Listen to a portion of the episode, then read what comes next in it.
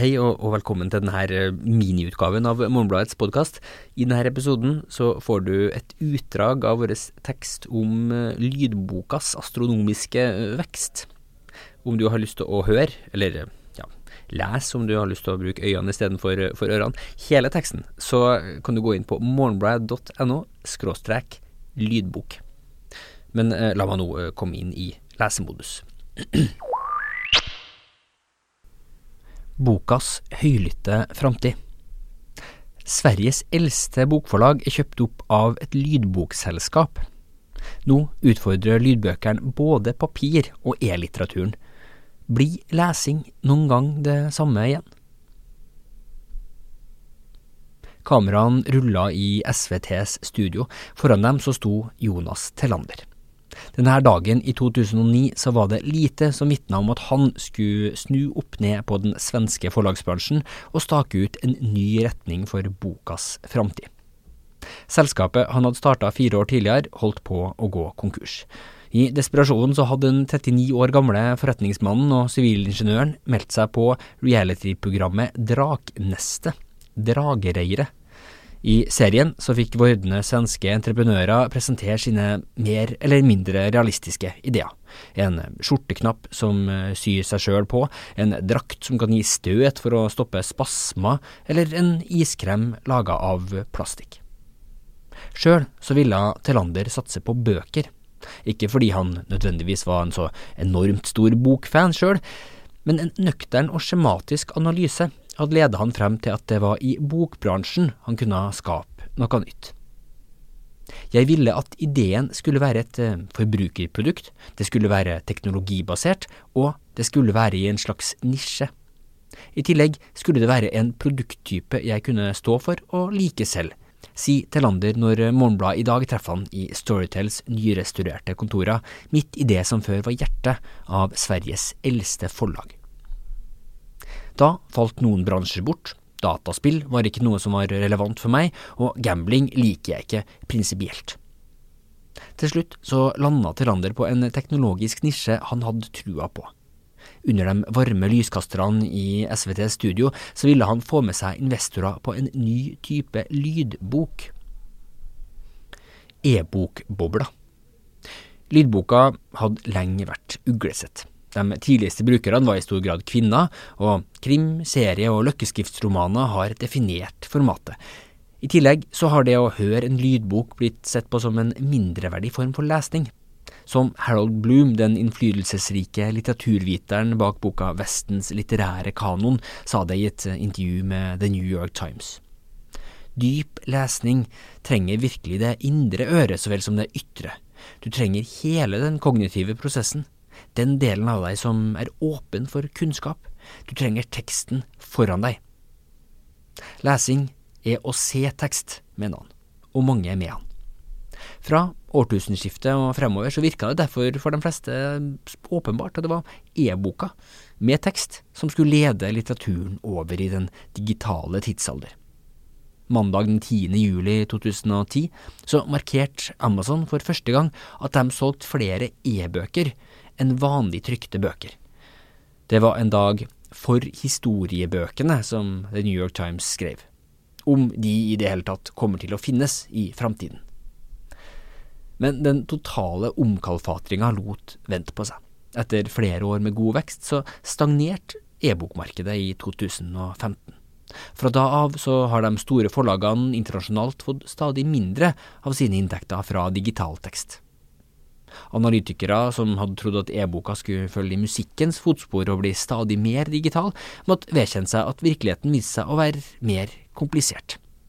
En mulig tolkning er at folk rett og slett fortsatt foretrekker å lese ord på papir. En mer pragmatisk lesning er at de store e-bokselskapene hadde innført nye, litt høyere priser.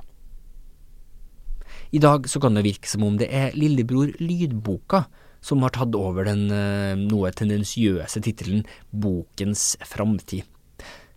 Samtidig har lydbokformatet begynt å omforme hele litteraturen i sitt bilde. Enda en redningsmann. Telander hadde fått sin idé fra egne erfaringer. På flyturer så pleide han å høre på bøker, gjerne en John Grisham-roman. I lydformat, men det var irriterende å måtte ha med seg en MP3-spiller eller en CD-spiller for å kunne ha lytte. På denne tida så gikk alle rundt med Sonny Eriksson og Nokia-telefoner i lommene. De kunne jo spille av lyd. Spørsmålet var om det var mulig å få dem til å spille av bøker. Det var ikke nok minne på telefonene som var på markedet da. Det gikk rett og slett ikke an å laste ned og lagre lydfilene på dem. Det var en eh, teknologibegrensning som gjorde at vi var tvunget til å satse på strømming, sier Tellander. Dermed var selskapet uforvarende kommet inn på helt riktig spor i den digitale kulturutviklinga. Investor Båge i motsetning til mannen som forsøkte å selge plastis, så kom Jonas Tellander ut av draknestet med æra i behold, og vel så det. Etter presentasjonen så gikk storinvestor Rikard Båge ned fra platået sitt og tok Telander i hånda på at han ville kjøpe 10% av Telander sitt selskap for 1 million svenske kroner. Det var spektakulært god timing. 2009 var samme år som smarttelefonen slo gjennom for fullt i Norden. På den tida så begynte også musikklyttere å flytte i stor stil fra ulovlige nedlastingsprogrammer over til å høre musikk via strømmetjenester som svenske Spotify. I dag så selger Telanders selskap Storytel ti millioner bøker i året bare i, i Sverige, og har en børsverdi på 3,54 milliarder svenske kroner, ifølge Dagens Industri. Selskapet bruker nå det meste av sine midler på å ekspandere for å nå Terlanders uttalte mål, og bli litteraturens svar på videostrømmegiganten Netflix. Suksessen er en del av en internasjonal trend. På verdensbasis så var lydbokindustrien i 2016 verdsatt til omtrent 29 milliarder kroner. I Sverige så vokste Storytels omsetning med om lag 60% bare i fjor, ifølge dem sjøl. I Norge så er det nå 870 000 nordmenn som hører på lydbøker minst én gang i året, ifølge Statistisk sentralbyrå. Storytel, som her i landet samarbeider med Cappelen Dam, gikk fra en markedsandel på 0 til 30% bare i løpet av 2016, og andre selskaper som Fabel har akkurat nå storstilte reklamekampanjer for å kjempe om plassen på det attraktive norske strømmemarkedet. I Settehallen jeg har ikke noe skrivebord, jeg bare flytter litt rundt, sier Jonas Tellander, og faller ned i en sofa på Storytels kontorer. Han er en høy mann med utmeisla kjeve og blå skjorte under genseren. Lokalene var tidligere trykkeriet og settehallen i forlaget Norstedts, Sveriges eldste forlag, grunnlagt i 1823. Før så jobba grafikere her inne med å sette blybokstaver på boktrykkerplatene, nå er Settehallen gjort om til et stort, åpent kontorlandskap med noen lette skillevegger i mintgrønt og lilla stoff, og myke sittegrupper med dype sofaer og aparte puffer med trehåndtak. Før Storytel flytta inn hit, så hadde Norstedt holdt til i det her praktbygget, som ligger på Riddarholmen rett ved Gamlastan, siden midten av 1800-tallet. Huset, med Norstedts i store blå lysbokstaver på to sider, er et av byens landemerker. Da lysskiltene ble montert opp igjen etter å ha vært ned ei stund, ble begivenheten feira med et storstilt fyrverkeri for byen. De siste par årene har det vært mindre å feire for forlaget. I 2014 så meldte Norstedts om et underskudd på 32 millioner. Det endra seg da Storytel sommeren 2016 la 152 millioner svenske kroner på bordet og kjøpte forlaget fra Kooperativa Forbundet, det svenske svaret på Coop. Før ble det vel sett på som mer sannsynlig at Bonnier eller Norstedt skulle kjøpe Storytel, ikke omvendt, sier Telander. På stoler foran store dataskjermer i salen så sitter assorterte kreative medarbeidere i 20- og 30-årene, mange av dem med de signaloransje hodetelefonene Storytel alltid har med i sine reklamekampanjer, over ørene. På toppen av et skap midt i rommet så sitter en stor kakemonsterbamse med hawaiigirlander om halsen, som en slags blåhåra buddha. I kjelleren under settehallen så pleide forlagets trykkeri før å dundre dag og natt.